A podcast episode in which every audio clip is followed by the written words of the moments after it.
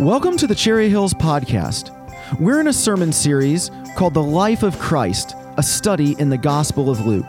In this series, we're spending time with Jesus to learn from Jesus how to be like Jesus. Thanks for joining us.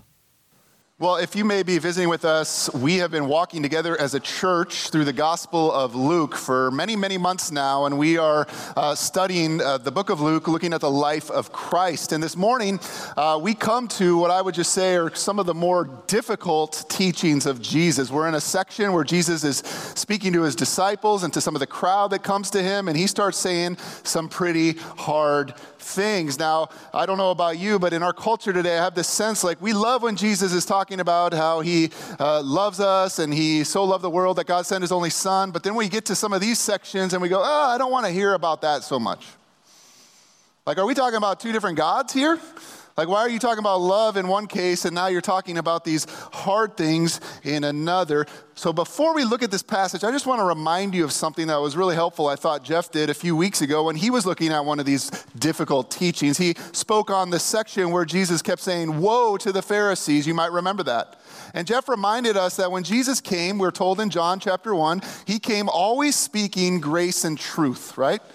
It was never just truth and it was never just grace. In every conversation he had, Jesus spoke 100% grace and 100% truth. And so when we come to these hard sayings, I just want to remind us of that. Jesus is high grace, high truth all the time. He's always calling us up. He's calling us into something. So when we come to passages like this, I'm reminding us that he's not calling us out. It's not 100% truth, and he left the grace out the window here. It's both. And so this morning, we come to a passage where Jesus is going to talk about repentance. Repentance. Now, I don't know what you think of when you hear the word repentance, but when I used to think about this word, I used to totally think it was a call out thing.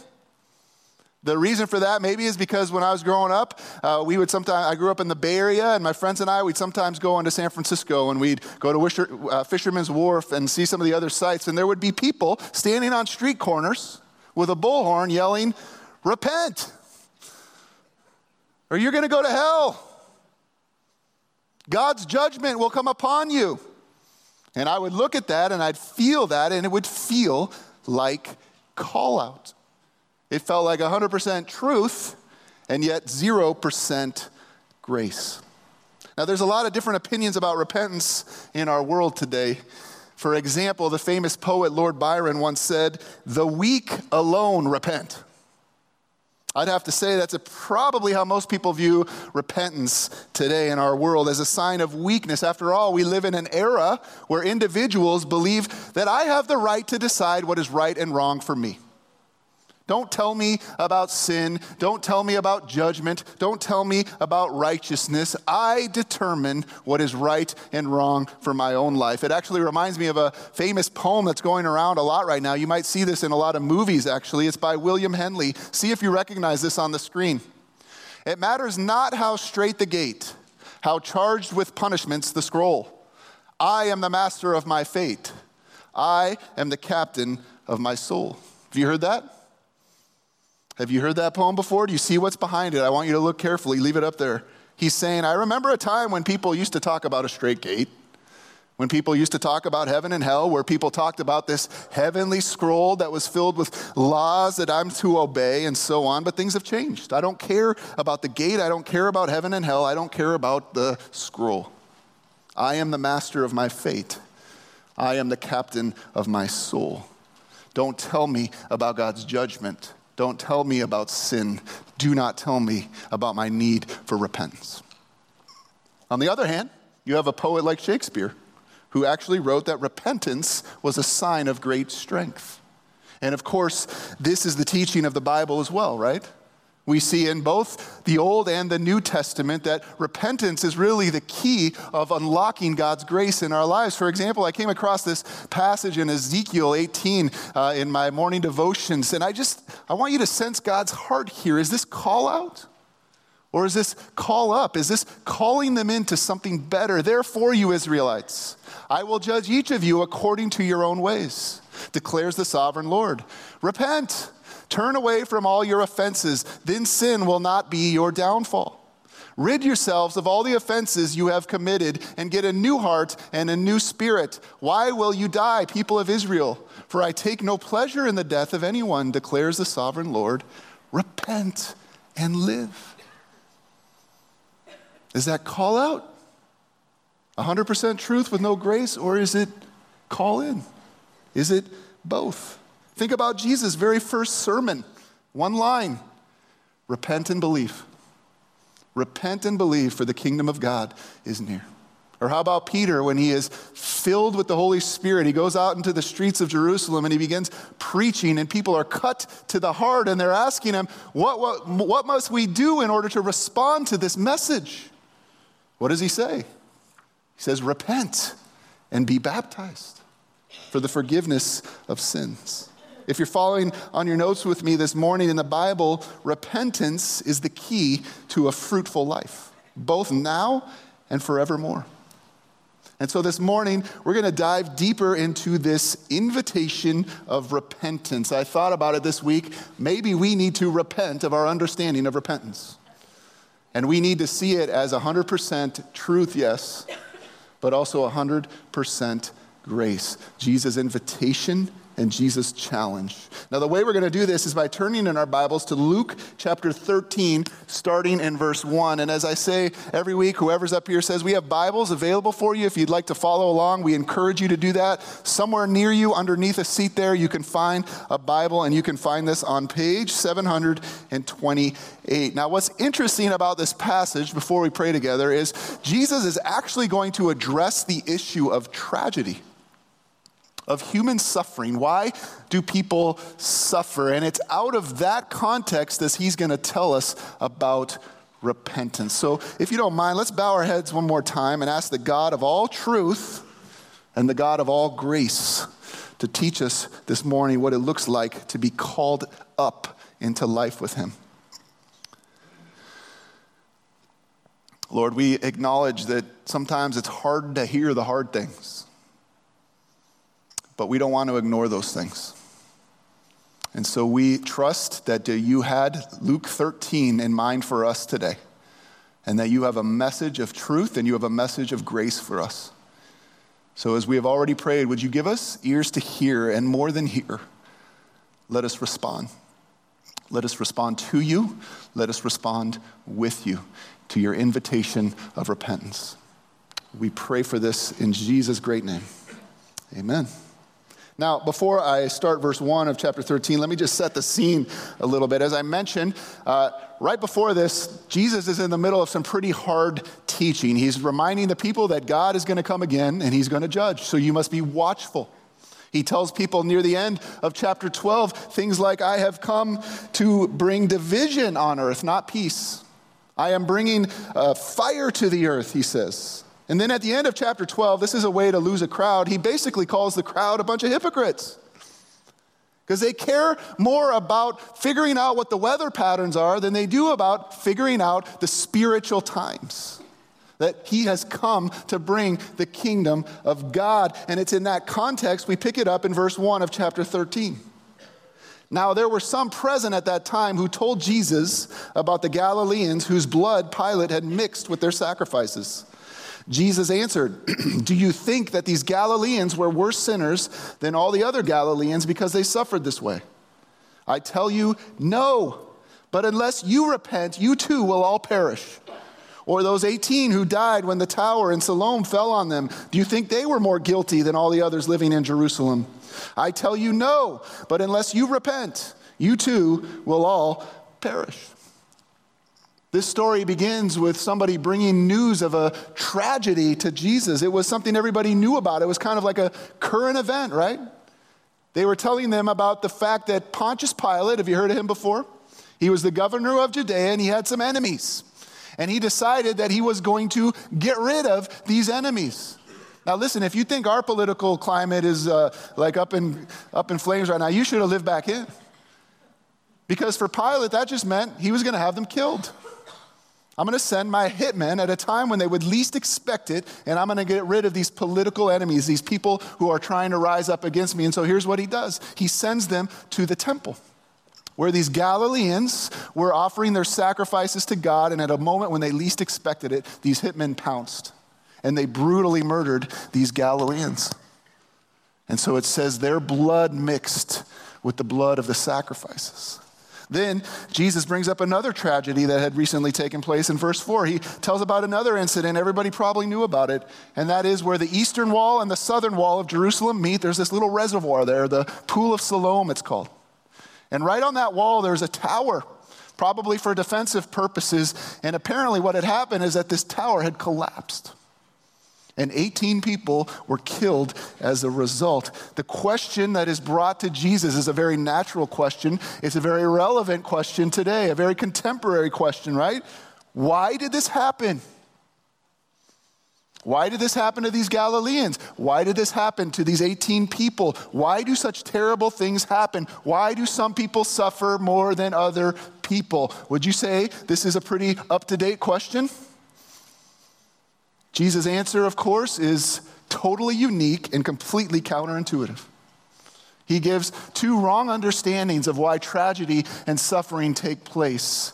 And then he gives the right understanding and the right response to tragedy. Let's look at the two wrong ways of understanding suffering. The first wrong way is what I'll call the religious or moralistic view. the religious or moralistic view. This was clearly the view of those who brought this news to Jesus. Do you see it there? Look again at verse 2 if you still have your Bible there. Jesus says, Do you think that these Galileans were worse sinners than all the other Galileans because they suffered this way? Again, look at verse 4. Do you think that they, the people who were killed under the tower, were more guilty than all the others living in Jerusalem? Friends, I got to tell you, the answer is unequivocally yes. That's exactly what we think. That was the belief of this time, of this day. If you live a good life, you'll have a good life. If you live in according with how God's laws are laid out, he owes you that kind of good life. If, however, bad things are beginning to happen to you, you might need to look at what's going on in your life. Maybe there's an unconfessed sin. God's not answering your prayers. Maybe there's something wrong with you. Maybe there's something going on. If the tower is falling down on you, it's because something is going wrong with your life. This was absolutely the view of most people in Jesus' time. Take, for example, in John chapter 9 with the man born blind. Listen, even the disciples believed this. As he went along, he saw a man born blind from birth. His disciples asked him, Rabbi, who sinned, this man or his parents, that he was born blind? Do you see it? Somebody must have done something wrong because this case is a blind man. You think of Job's less than helpful friends. Have you ever read the book of Job? Chapter after chapter of this kind of understanding of suffering. In Job 4 7, they said, Consider now, who being innocent has ever perished? Where were the upright ever destroyed? This was the belief of people in this time, this moralistic view of tragedy. Basically, bad things happen to people who deserve bad things. I know there are a lot of you who are thinking, well, that's a terrible attitude, but before I dismiss it, let me just suggest to you there is something natural and even instinctive inside of me that tends to have this view. I want to believe that if my life is going well, it's because I have a part in that, because I'm doing something right. Tim Keller has a great illustration he uses often from the sound of music. It's getting close to Christmas time, so you know we're going to be seeing this a bunch on network television. But in the sound of music, if you've never seen it, Christopher Plummer falls in love with Julie Andrews, and as they fall in love, they realize they're going to live happily ever after, and so they decide to sing a song all about it. Of course they do. Now, I'm not going to sing the song. I know you're all sad about that. But here on the screen are the words to this song. Pay attention to their theology here. For here you are standing there loving me, whether or not you should. So, somewhere in my youth or childhood, I must have done something good. Then they keep going, unfortunately, they say.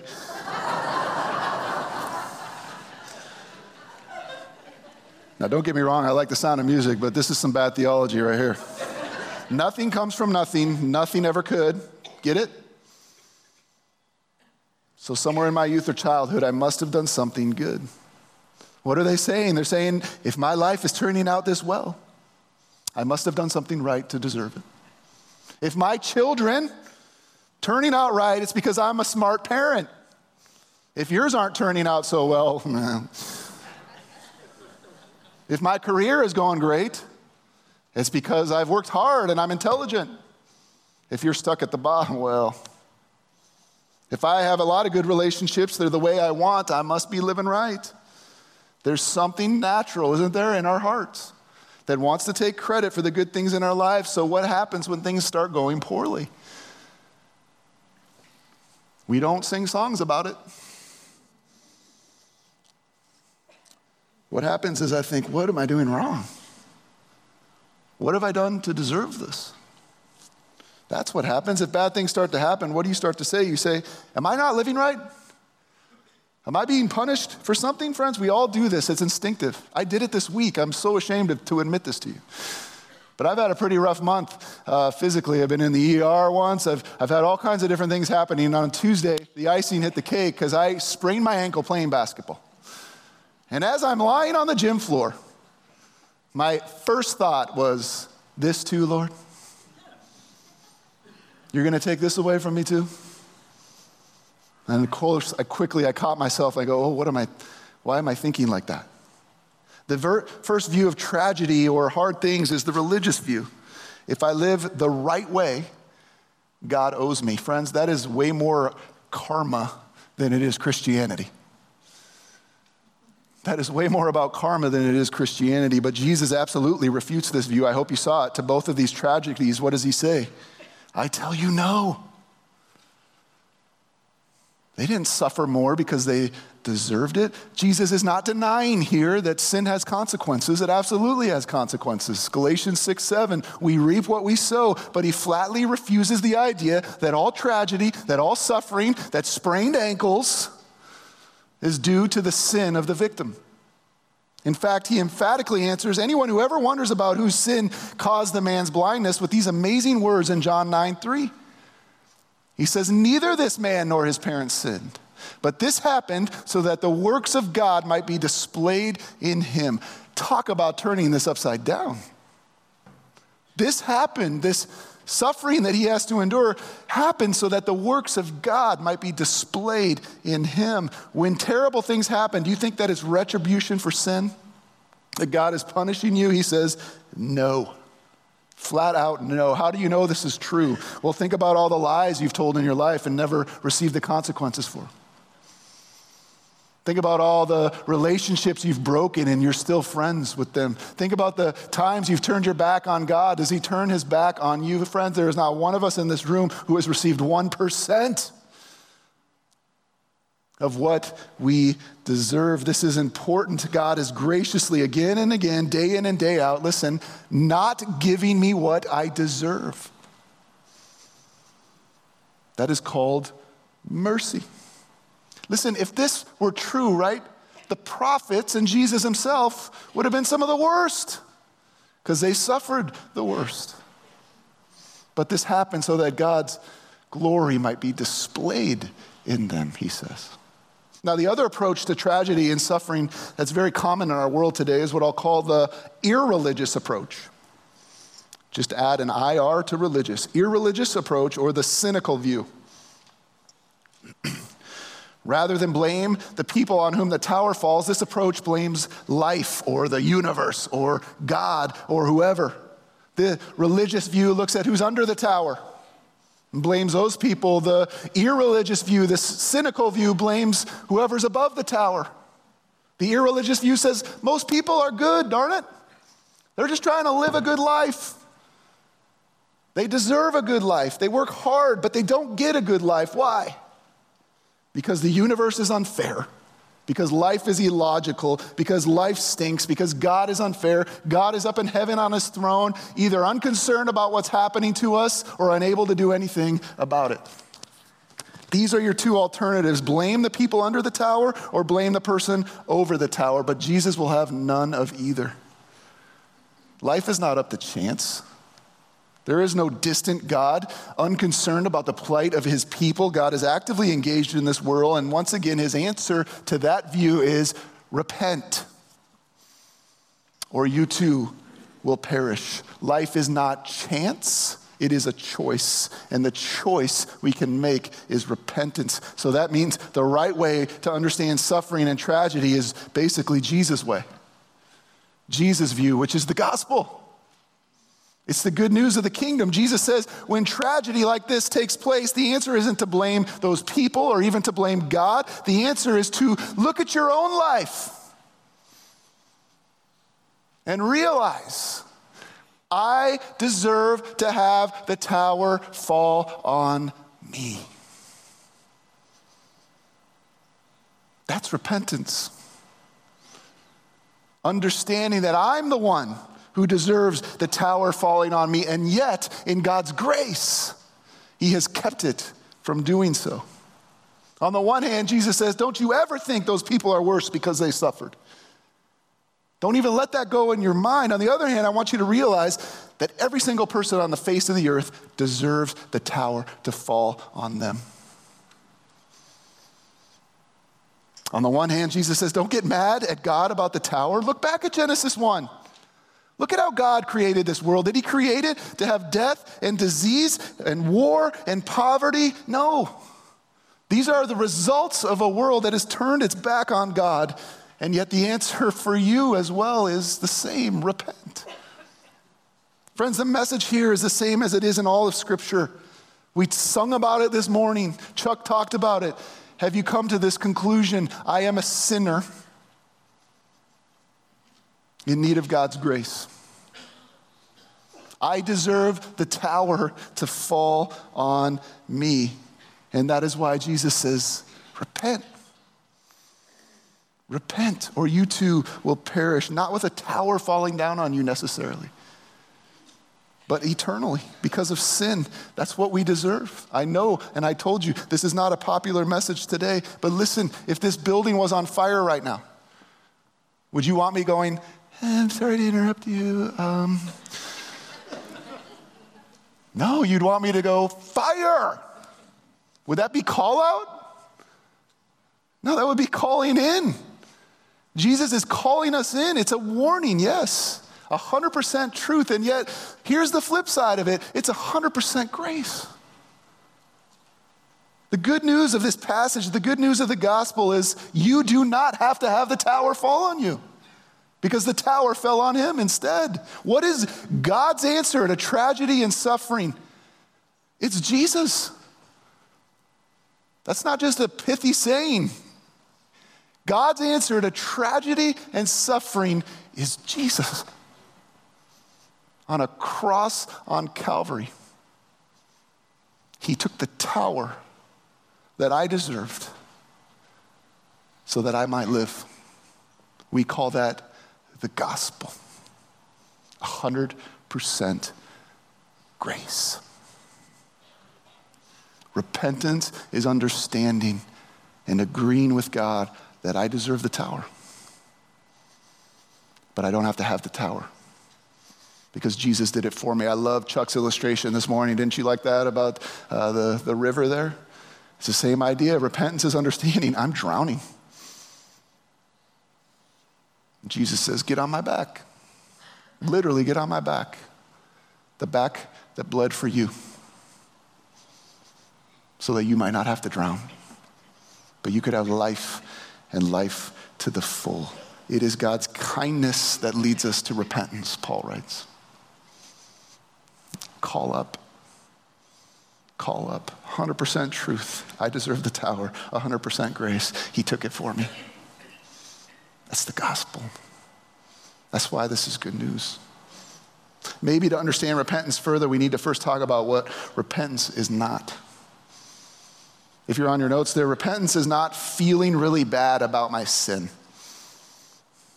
I think that's what repentance means to most people, just to have this vague general sense of guilt and self loathing. If I feel bad enough, then I must be repenting, right?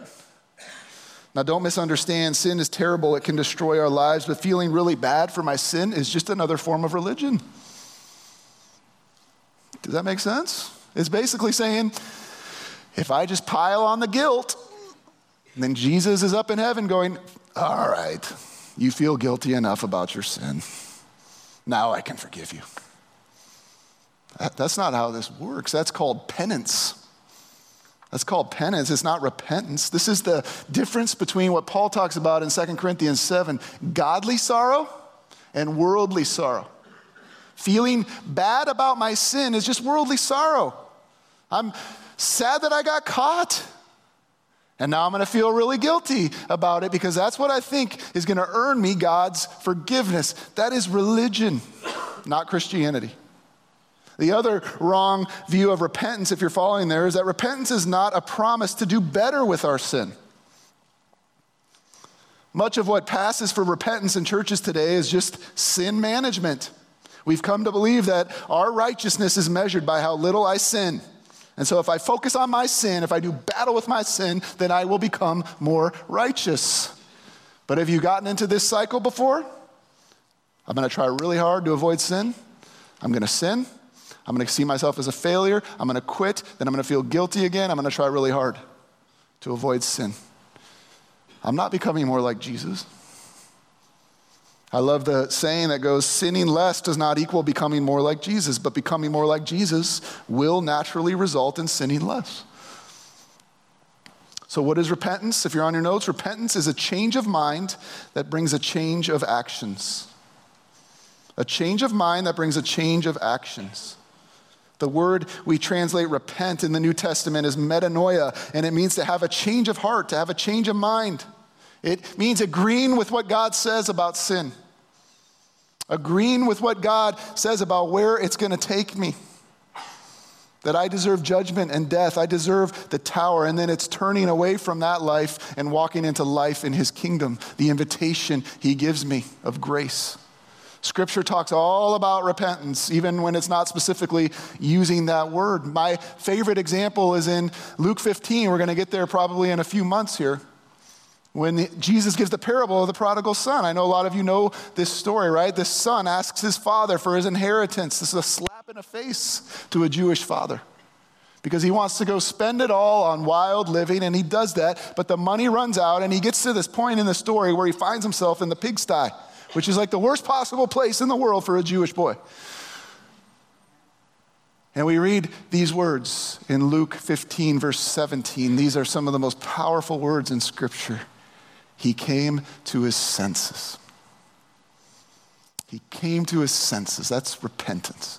He said, How many of my father's hired servants have food to spare? And here I am starving to death. I will set out and go back to my father and say to him, Father, I have sinned against heaven and against you. I am no longer worthy to be called your son. Make me like one of your hired servants. He understands exactly what he deserves. He does not deserve sonship any longer. He has turned his back on the Father. Make me like a servant, he says.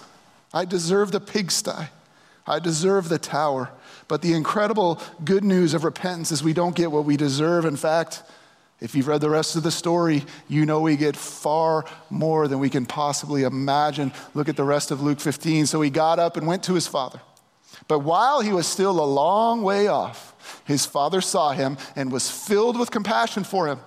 He ran to his son, threw his arms around him, and kissed him. The son said to him, Father, I have sinned against heaven and against you. I am no longer worthy to be called your son. He's right, 100% right. But the father said to his servants, Quick, bring the best robe and put it on him. Put a ring on his finger and sandals on his feet. Bring the fattened calf and kill it. Let's have a feast and celebrate. For this son of mine was dead and is alive again. He was lost and is found. So they began to party. That is the gospel. I deserve the pigsty. But he gives us the robe, he gives us the ring, and he gives us the feast. If you're following on your notes, repentance is bringing my life into alignment with God's word and will. It is agreeing with what God's word says about sin and judgment, and it's aligning my life in obedience to his way. It is when we do this that we begin to bear fruit that we bring glory to God's kingdom and his name. And that's really the context for the remaining verses of our text this morning. We're almost done. But Jesus gives a little parable to kind of close out this teaching on repentance and the fruit that we can bear. In verse 6, he says, Then he told this parable A man had a fig tree growing in his vineyard, and he went to look for fruit on it, but did not find any. So he said to the man who took care of the vineyard, For three years now I've been coming to look for fruit on this fig tree and haven't found any.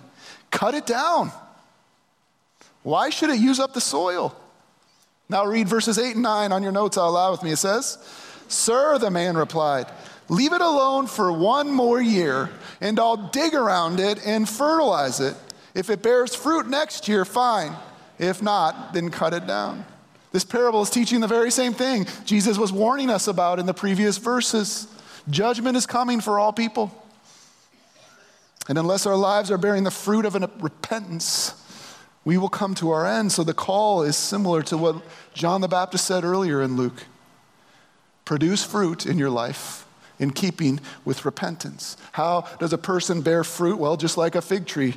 I included verses 8, 8 there for you because this is how we produce fruit. It requires two things to produce fruit, right? We have two fruit trees. Number one, it requires weeding. And number two, it requires fertilizing. Weeding and fertilizing. I love how the gardener in this parable, which, by the way, represents Jesus in our lives, pleads for one last opportunity for the tree. This is astonishing grace and mercy. This is the time we live in right now. He is pleading for one last opportunity for the tree to bear fruit. And this begins with weeding, which is just another way uh, to describe repentance. To pulling out the things in our lives that might cause us from bearing the kind of fruit that He wants us to bear. It's a similar idea to what Jesus says in John chapter 15. He says, I am the true vine, and my Father is the gardener. He cuts off every branch in me that bears no fruit. Well, every branch that does bear fruit, he prunes so that it will be even more fruitful. Weeding, pruning, it's necessary for bearing fruit. So, what are the weeds in our lives? What are the weeds in our lives that might keep us from bearing the kind of fruit Jesus wants us to bear? Well, maybe it's some bad ideas. Maybe we just have some really bad ideas that we need to be pulled out of our lives. Maybe we have that idea I was talking about earlier about karma more than Christianity. Do you think we need to weed ourselves of the idea that God's out to get me if I don't live the right way? I, I need to weed myself of that. Maybe we need to weed ourselves of the ideas we have about our identity now that we're Christians. I know so many Christians who still walk around defeated. I'm a dirty, rotten sinner. No, you're not. You're a saint who sometimes sins. You are a child of the Most High God. You have the robe, you have the ring, and you have the feast. So we live in that joy. Maybe we need to weed ourselves of this idea of penance. Well, if I just feel guilty enough, maybe Jesus will finally forgive me. Maybe we need to weed ourselves of the things we talked about the last two weeks in our series in Luke, right? Chuck talked about the idea that, hey, if I just grasp after an abundance of possessions, that's where I'm going to find an abundant life. No, I need to weed my life from that idea. It's never going to satisfy me. Or as I talked about last week, you know, this idea that by worrying, I can bring security into my life. I need to weed myself from that bad idea. That's a bad idea. And I need to get rid of it in my life if I want to have fruit that grows. Maybe we need to weed ourselves of some bad habits we've gotten into. Maybe it's an addiction. And I'm not just talking about like the big addictions. I mean, we can get addicted to small things, right? I can get addicted to my phone, I can get addicted to social media. I can let things in my life start growing that take precedence and cause my life not to have the good soil that Jesus wants me to have. Maybe I need to weed my life of some of the bad choices I'm making right now. Maybe it's a relationship, maybe it's a financial decision. I don't know what it is for you. I could stand up here all day and give examples. But I am convinced that as we open up our hearts to the gardener who is Jesus, he will show us and exactly the weeds we have. And he will gently, he will gently dig them out and he will prune them and He will help us grow. Number two, we need some fertilizing. If you're a gardener, you know that weeding isn't enough to bear fruit. You need good soil, and to have good soil, you need good fertilizer, and that's exactly the same for us. The question is, what fertilizer do we need in order to grow? Again, John 15 is really helpful here. Jesus said, Abide in me. Abide in me, and I in you. As the branch cannot bear fruit by itself unless it abides in the vine, neither can you unless you abide in me. I am the vine, you are the branches. Don't ever forget that. Whoever abides in me and I in him, he it is that bears much fruit. For apart from me, you can do what? What's the fertilizer? It's a relationship with Jesus Christ. Abiding in him. Well, how do I abide in him? Get practical with me, fine. How about engaging in the same practices that Jesus engaged in? Practices like being in God's Word. How can we grow without being in His Word? And prayer and fasting. Or how about the discipline of community, making Sunday morning times non negotiable in my life? I can't grow unless I'm being fed, unless I'm getting fertilizer or, or a life group or a smaller community where people can sharpen me and encourage me. That's the kind of fertilizer I need. Or how about serving? I mean, it's great to bear fruit that looks nice, but I want to give that stuff away too. I want other people to enjoy the fruit that God is growing in my life. That requires serving, or how about, as we saw last two weeks, generosity. That's some pretty good fertilizer in the life of someone like me who needs to get rid of the bad idea of worry. Be generous, he says to me. That will fertilize your life like nothing other, friends. The fertilizer is abiding in Christ, and we do that by practicing the graces God has given us.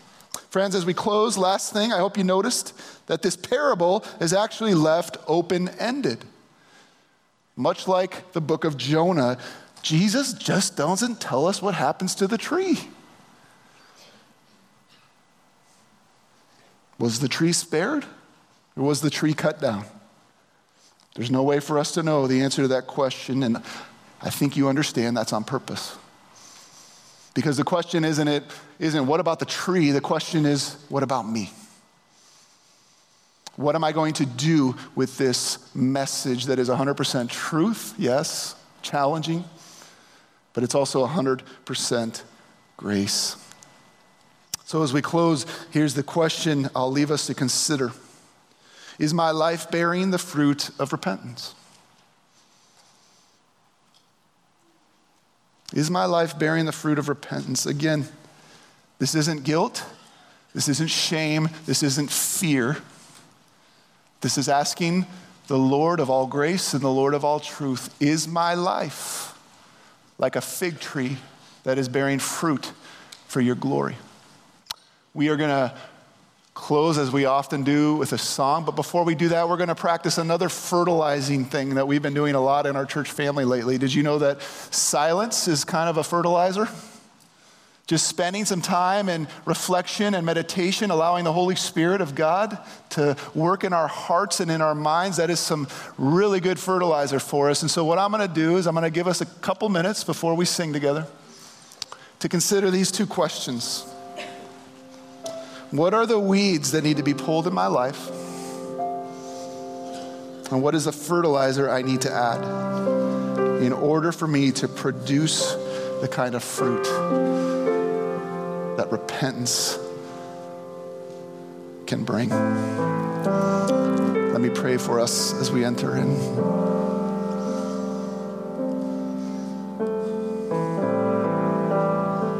Lord, thank you that you love us enough to give us warnings like this, these hard teachings, these hard sayings. We don't want to shy away from them.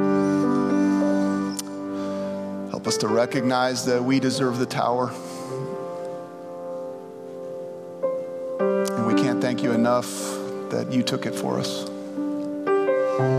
So as we reflect on these words, help us just to open ourselves up to you, Spirit of the living God, who is alive, who is active, who is personal, who is specific. And would you specifically reveal to us now any weeds in our lives that are keeping us from growing? Any fertilizer in our lives that we need to add to bear the fruit that brings glory to your name. So we give you this time.